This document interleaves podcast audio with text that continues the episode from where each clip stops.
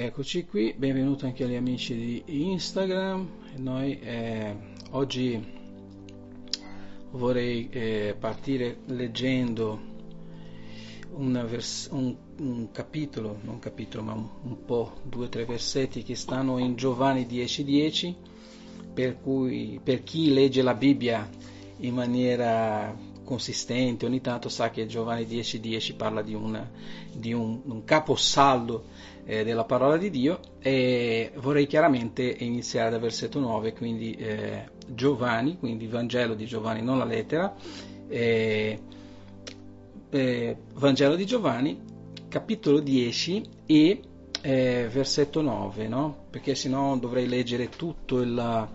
Eh, tutto il coso. No, leggiamo dal 7, dai, facciamo una par condition, né, né di qua né di là, leggiamo dal 7. Allora, quindi il Vangelo di Giovanni, capitolo 10, versetto 7. Per fare una cosa eh, comprensiva bisognerebbe leggere tutto, ma io mi voglio concentrare solo su un versetto. Ok? Eh, quindi dice così eh, eh Giovanni 10, eh, versetto 7. Versetto 7. Dice così la parola del Signore. Perciò Gesù disse loro, in verità, in verità vi dico, io, e Gesù nel caso, sono la porta delle pecore. Versetto 8. Tutti quelli che sono venuti prima di me sono stati ladri e briganti ma le pecore non li hanno ascoltati. Versetto 9. Io sono la porta. No, ripete di nuovo, Gesù prima ha detto io sono la porta delle pecore, e adesso nel versetto 9 ripete questa sentenza, io sono la porta. Se uno entra per me, eh, parlando riguardo a quello che abbiamo letto prima nel versetto 8, che prima di lui sono venute delle persone, basta che leggete Atti degli Apostoli, eh, si parla di questo, eh, Atti capitolo 2, penso, capitolo 1, 2, qualcosa del genere, eh, e lui dice, io sono la porta, se uno entra per me, cioè per questa porta, sarà salvato, entrerà e uscirà, no? perché la porta è Gesù, e non chiude niente, cioè nel senso è un, è un tramite, no? E troverà pastura, quindi chi entra, versetto 9, io sono la porta, se uno entra per me sarà salvato e quindi eh, c'è già una condizione per quelli che entrano eh, in Gesù, quelli che sono in Cristo. Paolo ha usato questa sentenza, adesso non mi ricordo perché ho fatto uno studio tanto tempo fa, ma Paolo eh, ha usato, forse è la persona che ha più usato, la sentenza in Cristo, in Cristo, quindi dentro Cristo, o avvolto da Cristo, o coperto da Cristo. No? La, eh, Gesù dice di nuovo questo, io sono la porta, se uno è in Cristo, ossia se uno entra per me, prima cosa sarà salvato. Seconda cosa, avrà possibilità di entrare, avrà possibilità di uscire, no? Avrà possibilità di uscire e troverà pastura. Cioè nel senso, se uno entra, trova cibo, se uno esce, ritorna e trova cibo. Per cui, eh, diciamo così, è, è illimitato il favore di Dio in questo caso. Il versetto che io... Dimmi tutto. Che, che significa uscire però? Eh? Entrare e uscire perché lui praticamente Gesù non è che sta parlando di entrare dalla sua presenza e uscire dalla sua presenza, lui stava parlando questo guardando il Tempio, guardando eh, o le sinagoghe se non sbaglio e vedeva che le persone quando entravano nella, nella religione loro uh, alla fine invece di trovare invece di trovare loro quando entravano nella religione invece di trovare libertà si trovavano in un carcere e Gesù dice, chi entra per me, cioè chi entrerà nella mia porta, dice troverà, sarà salvato. E cosa, ci, e cosa provoca la salvezza? La salvezza provoca o ci regala praticamente la liberazione della nostra mente. Quindi la parola qui è liberazione. Entrerà e sarà libero. Quindi una persona libera non ha questi vincoli obbligatori, capisci? In questo senso. Non è di entrare nella presenza di Gesù o uscire dalla presenza di Gesù, no, no, no. Lui sta dicendo chi entra per me sarà salvato. Entrerà nella mia presenza e uscirà quando esce dalla mia presenza, tu, non so se voi avete notato, tutte le volte che qualcuno trovava Gesù, quando se ne andava via, se ne andava via liberto, se ne andava via cantando, se ne andava via sua, con il suo miracolo, se ne andava via con la misericordia e con la grazia di Dio. Ecco, questo Gesù sta dicendo. Però bisogna entrare per questa porta. Difatti Gesù dice, io sono la porta. E qui lui cita quella famosa frase, il, il famoso nome di Dio, no? Io sono. Io sono è lo stesso eh, nome quando Mosè chiede a Dio, ma chi è che mi sta mandando? Qual è il nome di questo Dio? Perché tutti i dei hanno un nome. E lui dice, guarda, io non ho un nome, io sono. Ti sta mandando, no? Dice una cosa del genere, per cui Gesù qui ripete la stessa frase che eh, praticamente è detta da, dal principio, no? Io sono, che è il nome di Dio. Io sono la porta, se uno entra per me sarà salvato, entrerà, uscirà e troverà pastura. Ossia, entra per Gesù assetato, entra per Gesù pieno di fame, entra per Gesù pieno di peccati, entra in Gesù con la vita disgraziata, esci da Gesù o attraversa Gesù e quando, attraver- e quando esci da Gesù nel senso, quando esci dalla religione, quando esci da, da autocolpo, quando esce da questa, da questa, da questa dittatura demoníaca, lui trova pastura. Ossia, uh, quando Gesù diceva alle persone andate, no? Tornate, tornate nella tua casa, annunzia quello che il Signore ti ha fatto, vai dai tuoi e fai questo, vai perché io ti sto comandando. Gesù diceva potete andare perché io sarò con voi e dovunque io sarò e abbondanza nella vostra vita ci sarà, abbondanza di problemi, abbondanza di misericordia, abbondanza di grazia, per cui trova pastura, trova, eh, pastura potrebbe essere di refrigerio,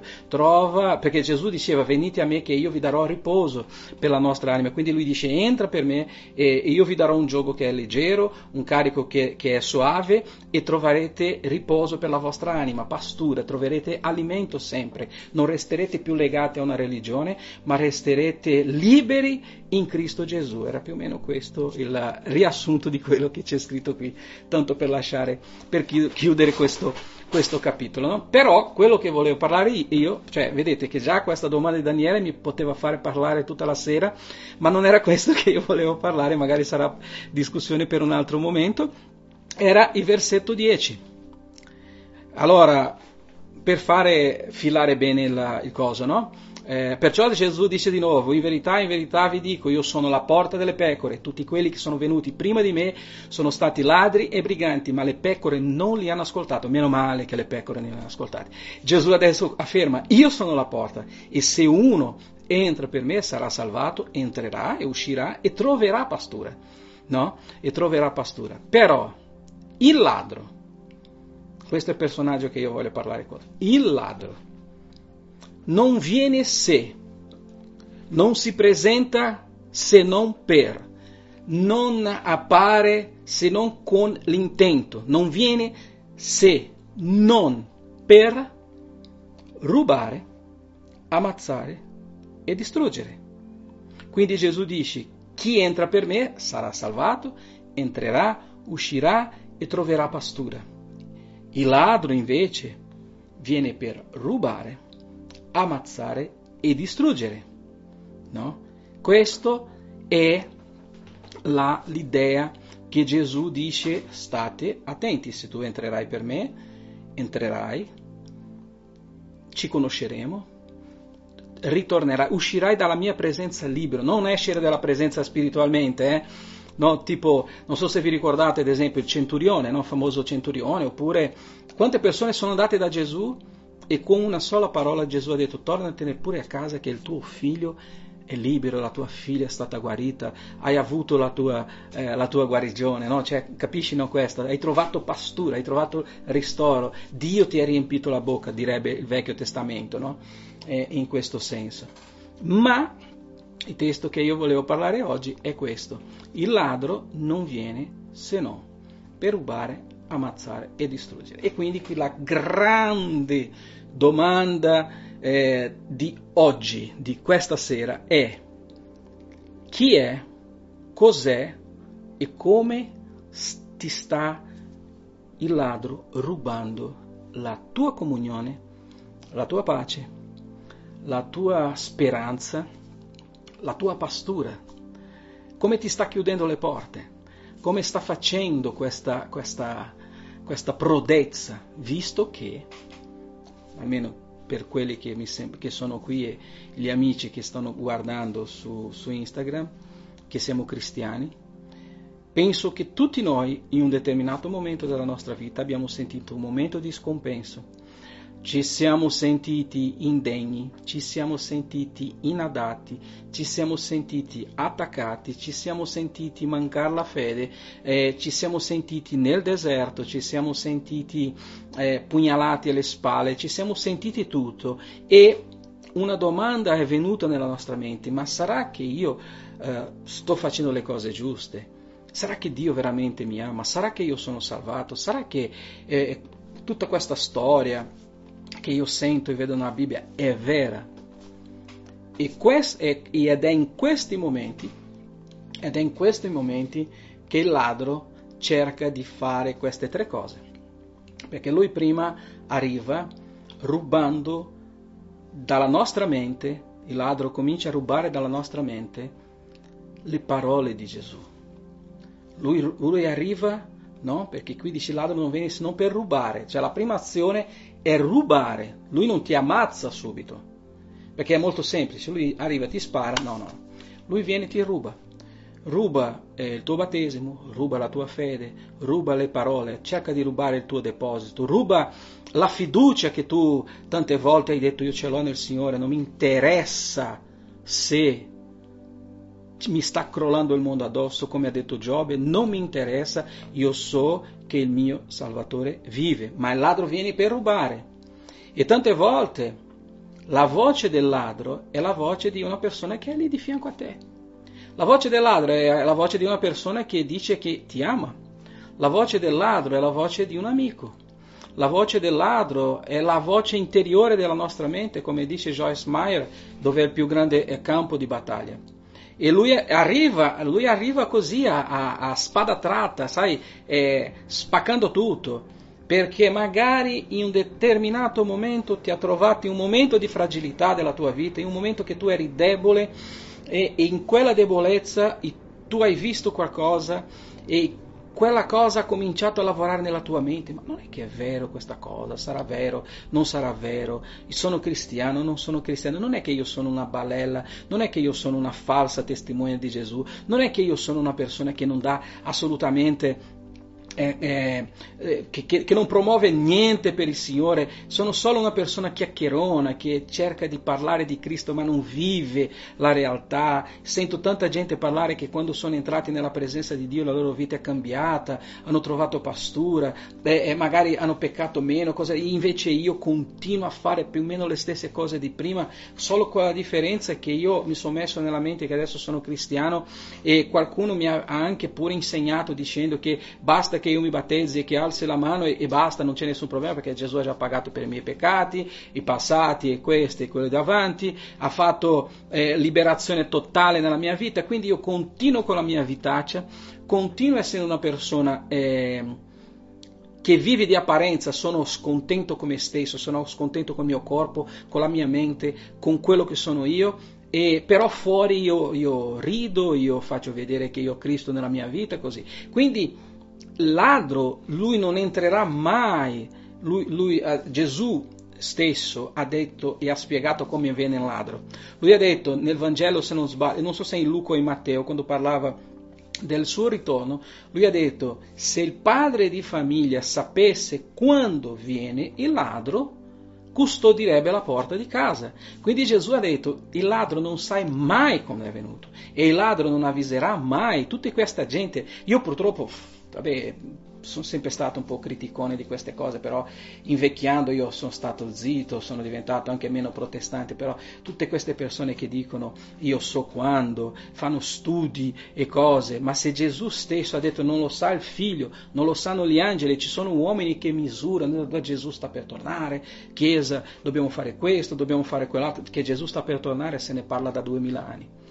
No, quello lo sappiamo e dobbiamo essere sicuri su questo, ma non dobbiamo mai de- determinare il giorno perché Gesù ha detto a voi che ve ne importa il giorno che il figlio dell'uomo dovrà ritornare, a voi tocca fare la volontà di Dio, fate questo e state già aiutando no, il tempo del ritorno di Gesù. Per cui Gesù ha parlato di come un ladro eh, procede, no?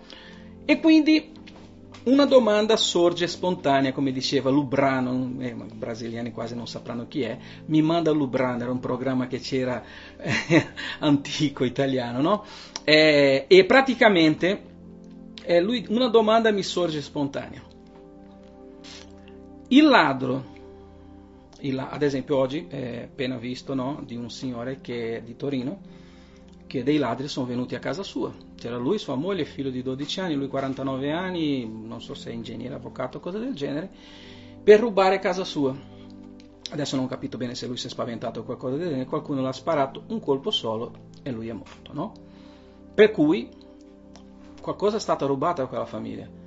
Prima magari volevano rubare dei beni, adesso hanno rubato il padre, hanno rubato l'affetto di un, di un genitore a una figlia, eh, l'affetto di un marito alla, alla moglie e, e, un essere umano a questa società. No? Quindi il ladro, Gesù dice, il ladro non viene se non per, quindi nessun ladro viene per dirti bravo, eh, sei meraviglioso, sì. Il ladro, tante volte, ad esempio, se voi guardate, ad esempio, perché il ladro è, è tante volte è quel ladro romantico, no? quello che ti presenta delle cose meravigliose, dice che la tua vita cambierà, basta che tu faccia un piccolo investimento. Ad esempio, ho visto, io purtroppo sono molto curioso, vedo ad esempio le truffe che ci sono, no? Tante truffe che ci sono e la persona ti promette no? che tu adesso farai affari con un sheikh arabe e invece la sua moglie vestita di non so che cosa, la persona firma, gli dà un sacco di soldi in mano. Quindi il ladro, eh, dice, il ladro non viene se non per rubare, per cui non fidatevi di un ladro. E per quello che Gesù dice prima, guarda, quelli che sono venuti prima di me erano dei briganti, erano dei ladri, però venivano dicendo che avrebbero liberato il popolo, più o meno come Gesù, no? E ci sono ancora oggi in giro, no? gente che crede in religione di persone che dicono che andranno a liberare le persone, che libereranno le navi. Ma il testo che il testo che mi piace e veramente mi piace tanto e parla di questo eh, ladro è un testo, aspetta che dovete trovare qui, Efesini capitolo 4. Mi sembra che abbiamo letto Efesini questa settimana, non so se nello studio o nella, nella, nel coso, no? Eh, Efesini capitolo 4 dice così riguardo a questo ladro e ci mette la responsabilità in mano a noi lui dice così, vediamo se ce l'ho qui, Efesini 4 dal 27 al 32, dice così, perciò, eh, aspetta dov'è? Eccolo qua. Efesini capitolo 4 versetto 27, non c'è bisogno di leggere.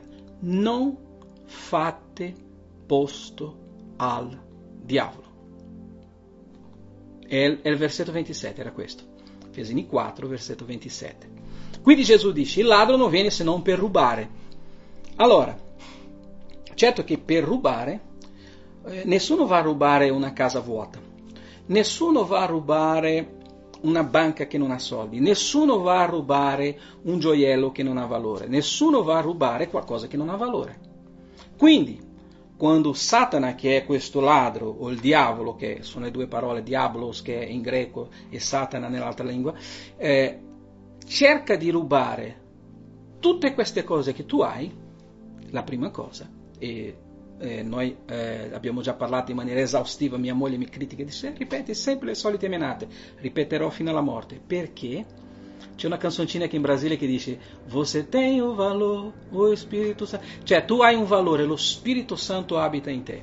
A partire dal momento, a partire dal momento che tu hai dato la tua vita a Gesù, pur che tu ti consideri uno schifo, pur che tu ti consideri la peggior persona di questo pianeta, pur che tua moglie dica che tu non vali niente, pur che tuo marito dica che tu non sei, sei, un poco di buono, pur che tuo figlio dica che tu sei un falso non so che cosa, pur che tua figlia, pur che i tuoi capi così dicano che tu non vali niente, c'è qualcuno, a parte Gesù, lasciamo stare perché Gesù ha investito 100% perché lui ha la fiducia totale in noi, ma c'è qualcuno tu non capisci il tuo valore, noi non capiamo il nostro valore, noi non capiamo la grandezza della salvezza che abbiamo, ricevuto in Cristo, ma Satana lo sa, lui sa con precisione il tuo valore qui in questo pianeta, è un soldato in più, una persona che è stata raggiunta, che è entrata per la porta che è Gesù,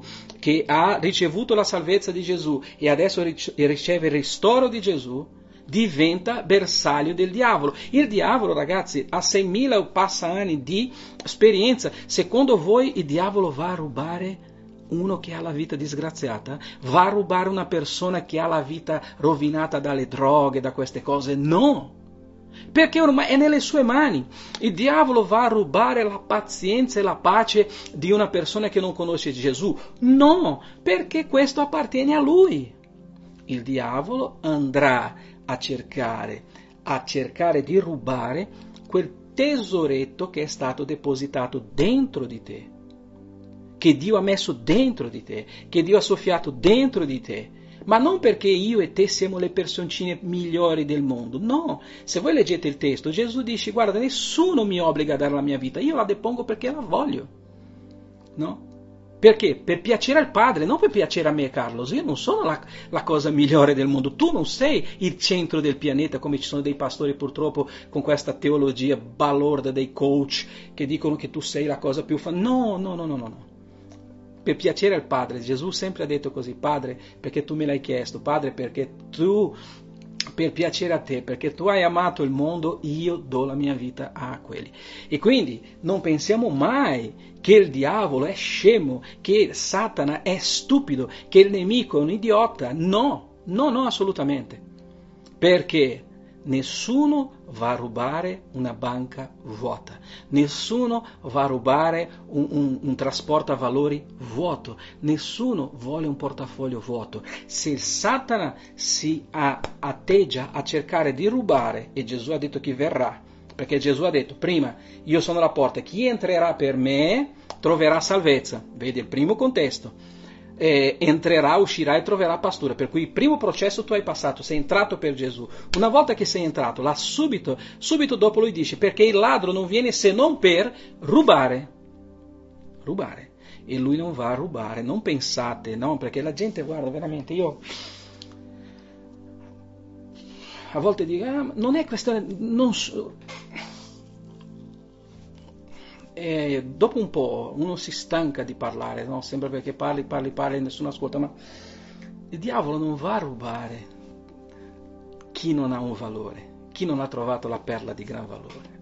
Non va, non va a rubare ragazzi, non va a rubare. Lui non verrà a bussare alla porta, non verrà a bussare alla porta di qualcuno che non vale niente. Volete un esempio? Dice, ah Carlos, ma stai parlando a vanvera. Certo, vi do un esempio classico, no? Satana, un giorno, no? Sem- là guarda sul giornale, oh, oggi ci sarà un battesimo. Uh, c'è Giovanni Battezzatore che battezza. No. E nella lista dei, dei battezzanti c'è uno che si chiama l'agnello di Dio. No! L'agnello di Dio no, l'agnello di Dio no. No? Ma Satana non può fare niente.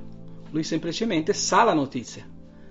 Lui sa la notizia. A un certo punto mi ricordo che Gesù eh, va da un tizio che, era, che, aveva Satana dentro di sé e il tizio dice ma, ma sei venuto, era una legione però, no? Ma sei venuto a disturbarci prima di tempo, non potevi restare fermo, non potevi startene da una parte, lasciaci fare il nostro lavoro qui.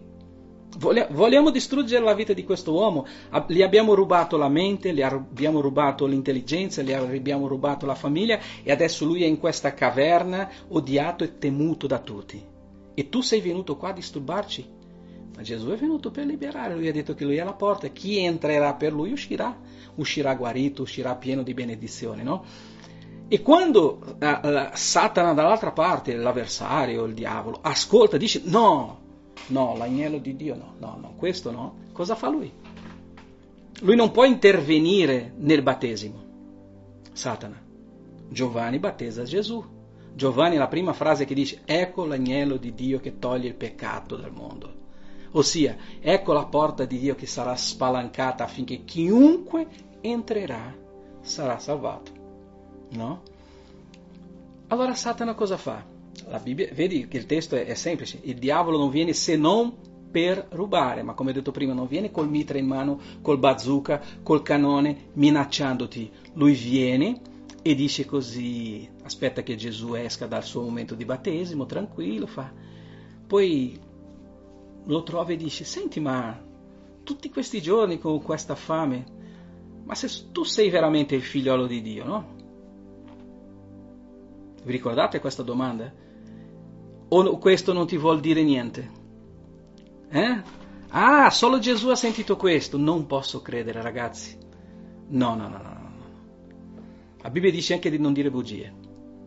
Perché secondo te io una volta, due, tre, dieci non ho sentito questa voce nel mio orecchio. Ma se tu sei veramente quello che pensano che sei, se tu sei veramente il figlio di Dio, eh? Oppure, se te sei il pastore o sei il leader, questa roba, perché stanno succedendo queste cose? Perché ti è successo questo? Perché ti è successo qualcosa? Perché tu non fai, ad esempio, io, io ho un amico che dice così, ma Carlos, ma tu sei stupido. Ma me lo dice quasi, è una persona con cui io collaboro, no? E lui ridendo, lui non è credente, lui dice, ma Carlos, ma sei stupido, stai perdendo per la concorrenza porta uno qua con una sedia a rotelle, no?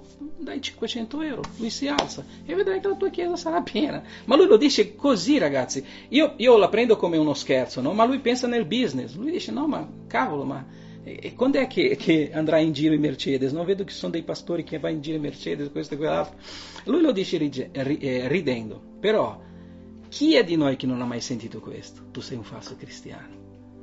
Tu non riesci a far vedere a far vedere niente a nessuno, tu non, non evangelizzi nessuno.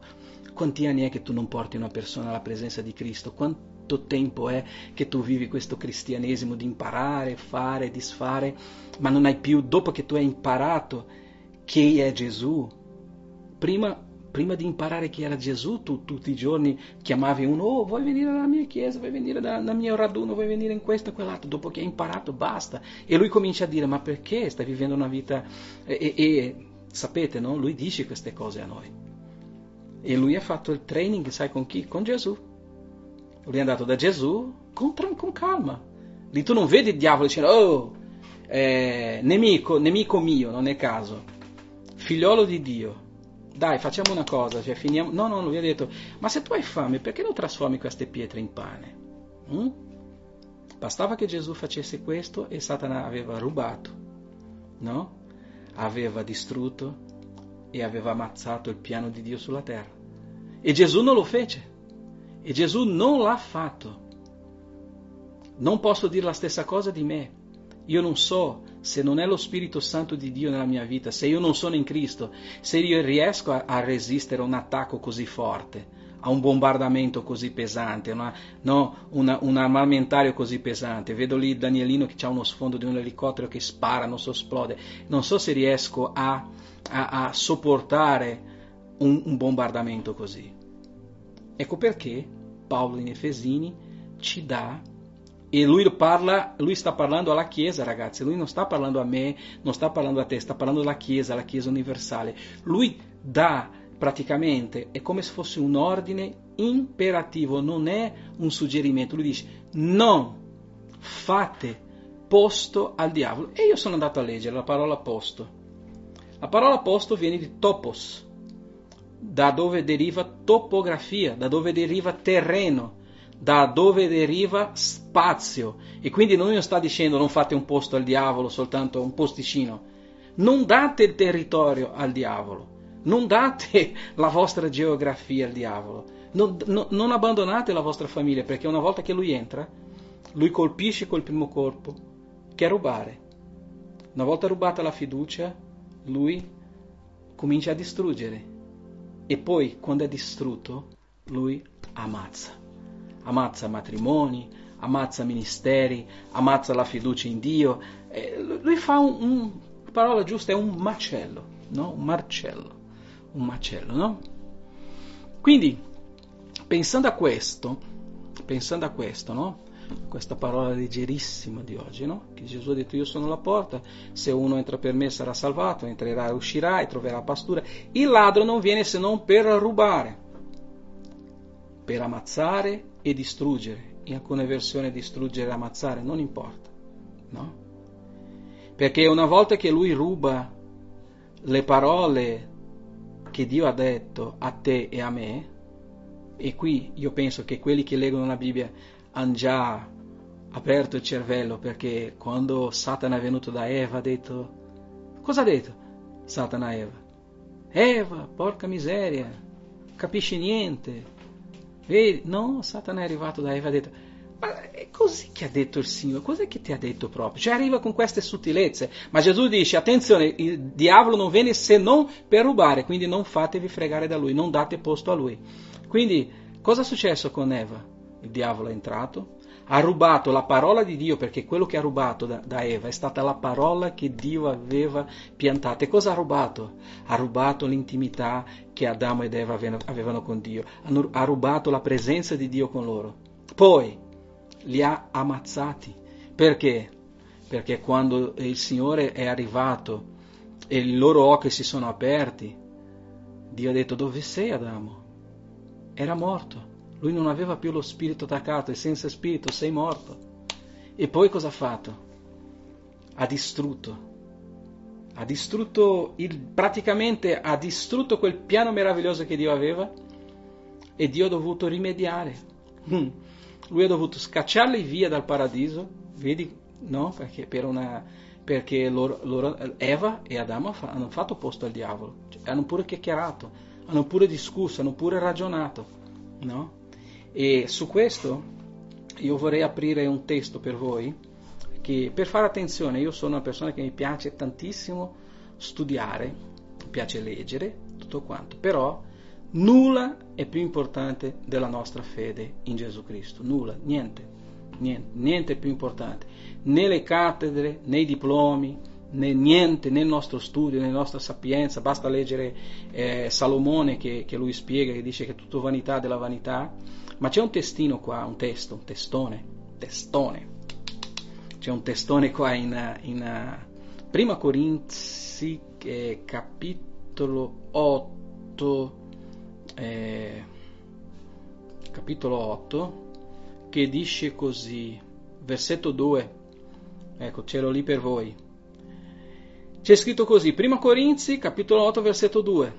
Se qualcuno pensa di conoscere, in alcune traduzioni sapere qualcosa, o di essere intelligenti o di conoscere Dio, non sa ancora come si deve conoscere.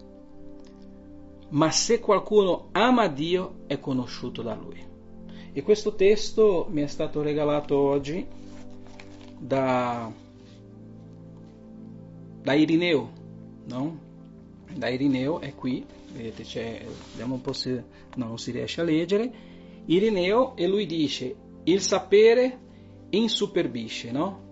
Se qualcuno giudica eh, sapere qualcosa, con effetto non ha imparato niente come conviene, ma se qualcuno ama Dio, essi è conosciuto da Dio. E guardate che frase fantastica. No, non sta dicendo che uno non deve studiare, ma sta dicendo che tante persone dopo aver studiato quello che dicevo prima, dopo aver imparato tanto da Dio, io questo vedo quando eh, sono in una riunione con tanti teologi, no? soprattutto quei teologi, vedi questi uomini che hanno la mente illuminata, ma non pregano più. non vedi il brillo nei loro occhi, loro non parlano neanche di, di evangelismo né niente perché si sentono così superiori, no? che il loro compito è solo insegnare e si dimenticano che anche loro sono figlioli di Dio e come Giacomo dice e come dicono altri, no? tu che credi stare su, fai attenzione per non cadere. No? E quindi è tutto que, mistero per me. Eh, so che è tutto un mistero per te, anche questo ha detto, è tutto un mistero per lei, è un mistero, è un mistero anche per me. E, ah, come si chiama Siri, questa ragazza qua. Se qualcuno pensa di conoscere qualcosa, non sa ancora come si deve conoscere ma se qualcuno ama Dio è conosciuto da Lui. Se, ripeto, se qualcuno ama a Dio è conosciuto da Lui. Se qualcuno ama Dio è conosciuto da Lui. Ricordatevi sempre, se qualcuno ama a Dio è conosciuto da Lui. Voi vi ricordate che una volta Gesù ha detto, io non vi conosco. Come? Com'è possibile che tu non ci conosci? Nel tuo nome abbiamo fatto questo, nel tuo nome abbiamo fatto quell'altro, nel tuo nome abbiamo fatto questo. Io non vi conosco. No? perché questi conoscevano, vi ricordate là, i, ieri eh, i ragazzi stavano leggendo, eh, se non sbaglio, Atti 19, no? quando il demonio dice io Gesù lo conosco, Paolo so chi è e tu chi sei, voi chi siete, cioè per dire, no? E quindi cosa succede? Noi dobbiamo, noi dobbiamo chiaramente pensare che essere conosciuti da Dio è più importante che conoscere Lui, perché tante volte noi ci arroghiamo a questo. Quindi, ritornando al nostro testo, per non deviare dalla strada, il diavolo o il nemico non viene se non per rubare. La domanda che gira è cosa ti sta rubando? Cioè cos'è, com'è e qual è il modo? Come questo, questo nemico, come questo ladro, sta cercando di rubare la nostra comunione, la nostra fiducia. Aspetta, io mi ricordo quanti periodi, quanti periodi si, a, si, avvicinavano, ancora quando eravamo tipo a Treviolo, pastore, le persone stanno andando via dalla chiesa, pastore, è successo questo, pastore, quell'altro, no? E io ero lì in pace.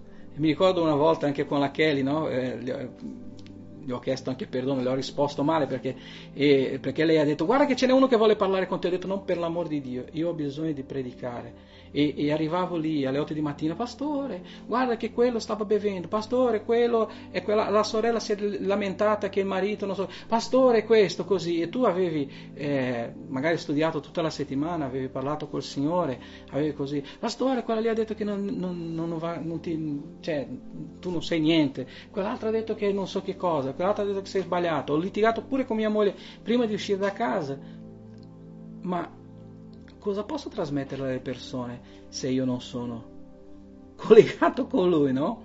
E di fatti io che ho criticato tanto, sai quei pastoroni che entravano sempre nel pulpito lontano, diceva ma perché questo non passa in mezzo alle persone? Dopo l'ho capito.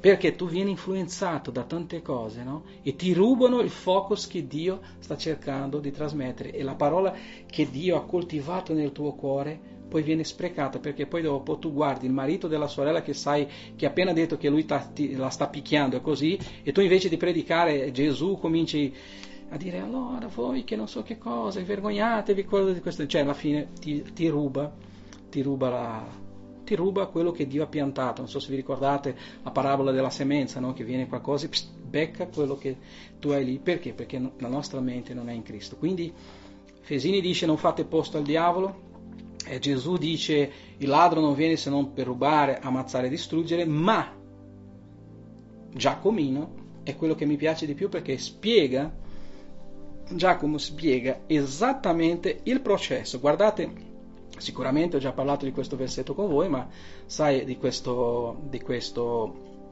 di questo capitolo di Giacomo, ma qui c'è il processo. Guardate un po' come, tu dici ma come succede questo? No? Perché chiaramente non è che posso parlare, parlare, parlare e non, e non dire a voi, eh, perché poi bisogna dare anche una soluzione a questa cosa.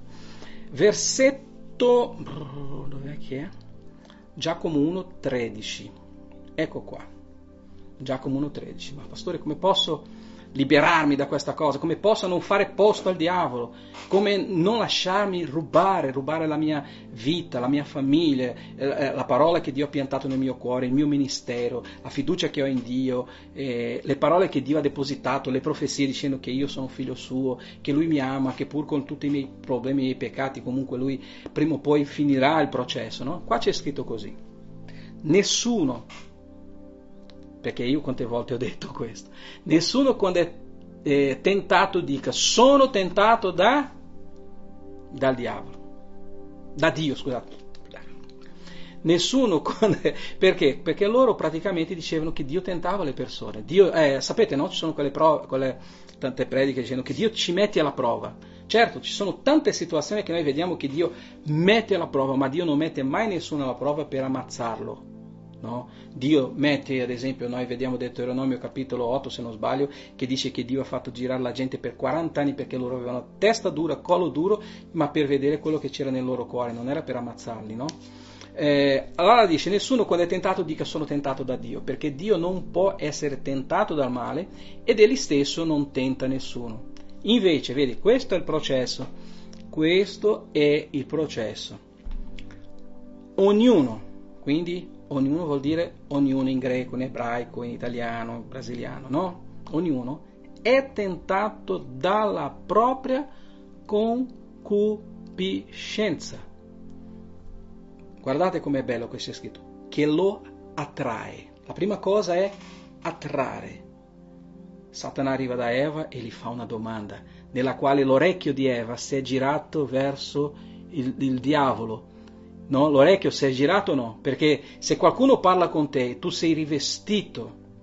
Ecco perché in Efesini dice eh, mettete l'elmo della salvezza. Gesù ha appena detto qua nel testo che abbiamo letto, chi entra per questa porta sarà salvato. Efesini ci spiega che l'armatura della, del cristiano, nell'armatura c'è l'elmo della salvezza, no? E quindi metti la salvezza nella tua testa e dice nessun dardo infiammato dal nemico entrerà nella mia testa.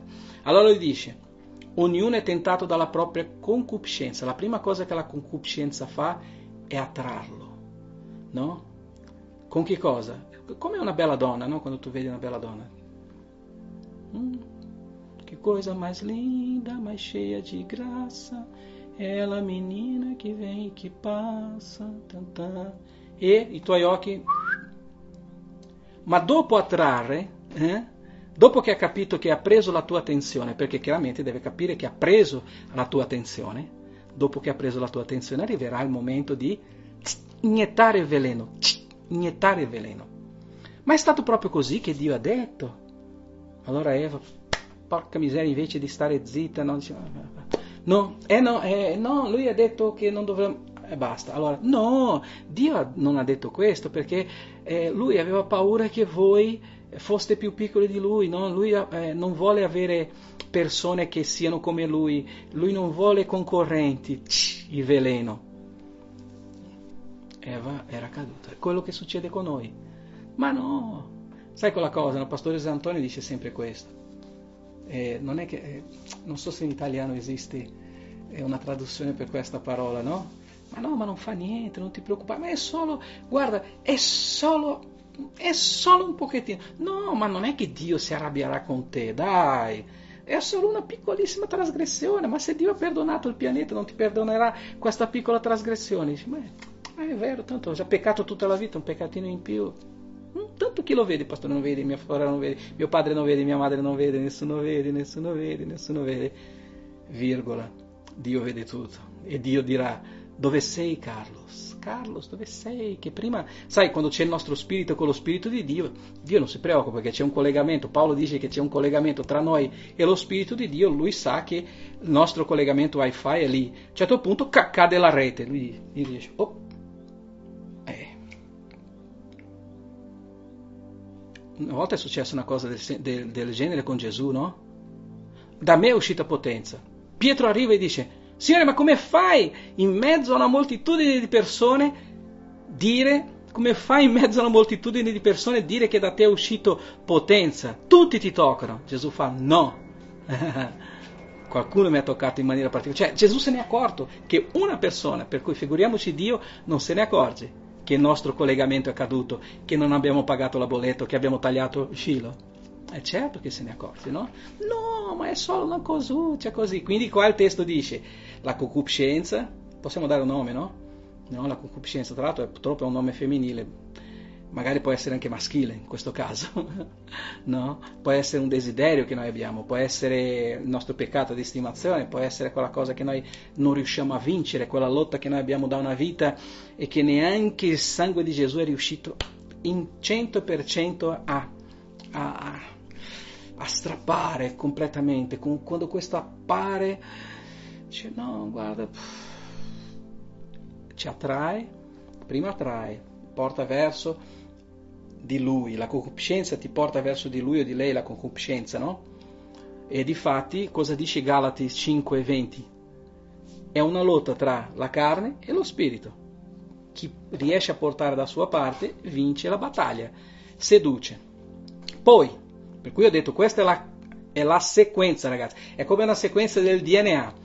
Attrae, seduce, poi la concupiscenza, versetto 15, quando ha concepito, qui noi possiamo chiaramente, no? ho già fatto mille prediche di questo, incontri di coppie, no? quando ero nell'Assemblea di Dio, quindi concupiscenza c'ha un nome, quindi sai, purtroppo da dove ero io è sempre tutto colpa delle donne, quindi concupiscenza c'ha un nome, concupiscenza ti ha attratto, ti ha sedotto e poi ha concepito, no? Concepito, è rimasto con la pancia grande, eh, concupiscenza viene fa eh Ciccio, ormai quello che è fatto è fatto, abbiamo commesso il peccato e, e fra nove mesi uscirà l'evidenza. No? Perché c'è scritto così, guarda, leggete il testo perché non è che sto inventando una storia. Concupiscenza che lo attrae, lo seduce, poi la concupiscenza concepisce, quindi rimane incinta del peccato, poi partorisce il peccato, no? Chiaramente il peccato viene fuori, e il peccato, quando è compiuto, quando viene fuori, produce la morte.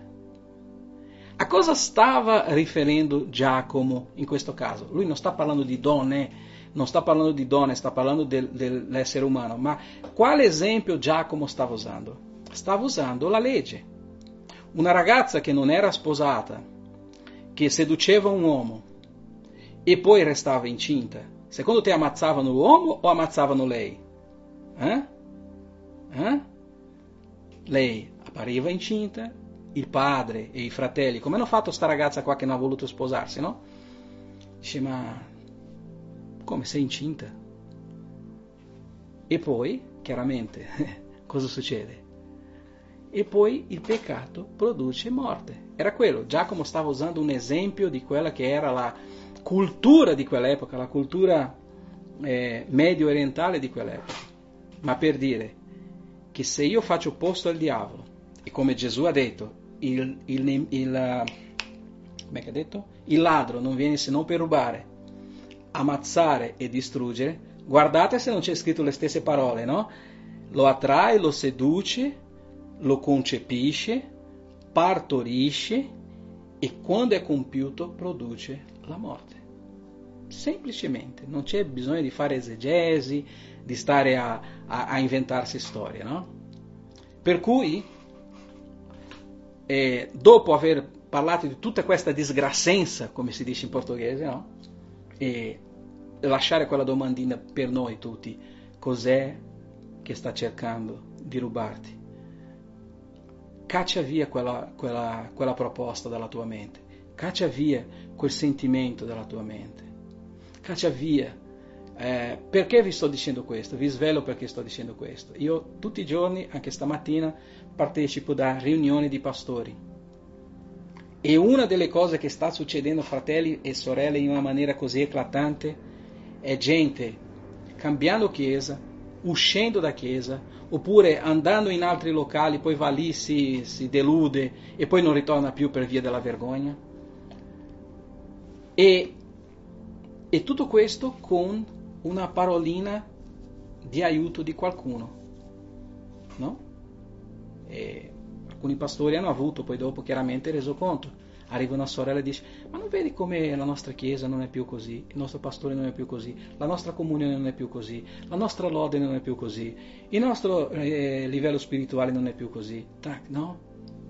E invece di aumentare il regno di Dio, di parlare dell'amore di Gesù a un non credente, cerca di distruggere la vita di un una persona per cui Gesù ha versato il suo sangue. Perché?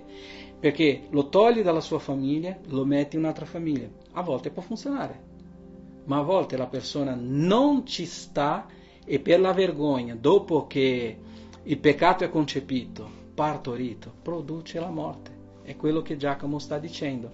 E quindi uh, l'unica soluzione per questo rimane di nuovo nelle parole di Gesù. Il, il uh, ladro non viene se non per rubare, ammazzare e distruggere, ma io, dice Gesù, sono venuto affinché abbiate vita e vita in abbondanza. Allora, due concetti ci devono restare nella mente questa sera e così finisco. Prima, se il diavolo sta cercando di rubarti è perché tu sei prezioso, ma non farti prezioso da te stesso. È perché il prezioso sangue di Gesù è caduto sulla tua vita, non che noi siamo preziosi. Il prezioso sangue Qualcuno ha pagato un carissimo prezzo e Satana sa il tuo valore. Il tuo valore è tutto il sangue di Gesù, il tuo valore è tutto il figlio di Dio che Dio ha dato per te. Questo è il tuo valore e lui vuole rubare, no? E vuole rubare. E la seconda cosa che Satana vuole fare, perché quando Gesù dice ladro viene a rubare, ammazzare e distruggere, sicuramente lui sa la promessa di Dio che non può mancare nella nostra vita. Quella di Gesù che dice a me e a te, ma io sono venuto affinché abbiate vita e vita in abbondanza. E lui non vuole che tu abbia vita, e soprattutto in abbondanza. Lui vuole che tu abbia una vita disgraziata, vuole rubare, vuole ammazzare i tuoi sogni, vuole distruggere, oppure vuole che tu con le tue proprie mani tolga la tua vita. Faccia, commetta un suicidio. Ma non è un suicidio buttandosi davanti al treno, non è un suicidio prendendo una pistola e sparandosi la testa, è il suicidio di dire io non credo più in Gesù, io non credo più nella Chiesa, io non credo più nel cristianesimo. E allora lui avrà compiuto sicuramente il suo ruolo. Per cui due cose. Esiste un tesoro grande e c'è qualcuno che cercherà di rubartelo tutta la tua vita e la seconda è ricordiamoci delle parole di Gesù. Lui è venuto affinché noi abbiamo vita e vita d'abbondanza. E se noi non stiamo vivendo una vita e una vita in abbondanza, vuol dire che c'è qualcuno che sta cercando di farci le scarpe, c'è qualcuno che sta cercando di sgambettarci, per cui noi dobbiamo reagire. Quel posto dato al diavolo, noi possiamo fare, non so se vi ricordate quel film, eh, il quarto di preghiera, no? War Room, che quella signora entra in casa sua, guarda dinanzi a Satana e dice, Satana, fino ad oggi tu hai girato qui, ma io, questa casa è mia, mi è stata data da Dio, io ti ordino, qui tu non hai più posto, vattene via, tu, tutti i tuoi demoni, io non ti voglio, non ti permetto più di stare nella mia casa, nella mia famiglia e in niente di mio. No? Perché noi abbiamo questa autorità, ma non è, l'autorità, non è l'autorità di Carlos, è l'autorità di Cristo Gesù sulla mia, sulla tua vita. Tutti noi abbiamo questo. Ed è per questo lui sa che Gesù ha piantato in noi questa autorità e lui vuole che noi non la usiamo. Perché? Perché se noi non la usiamo, noi diventiamo deboli. La Bibbia dice che noi dobbiamo usare uh, non solo l'elmo della salvezza, ma anche la spada dello Spirito, no?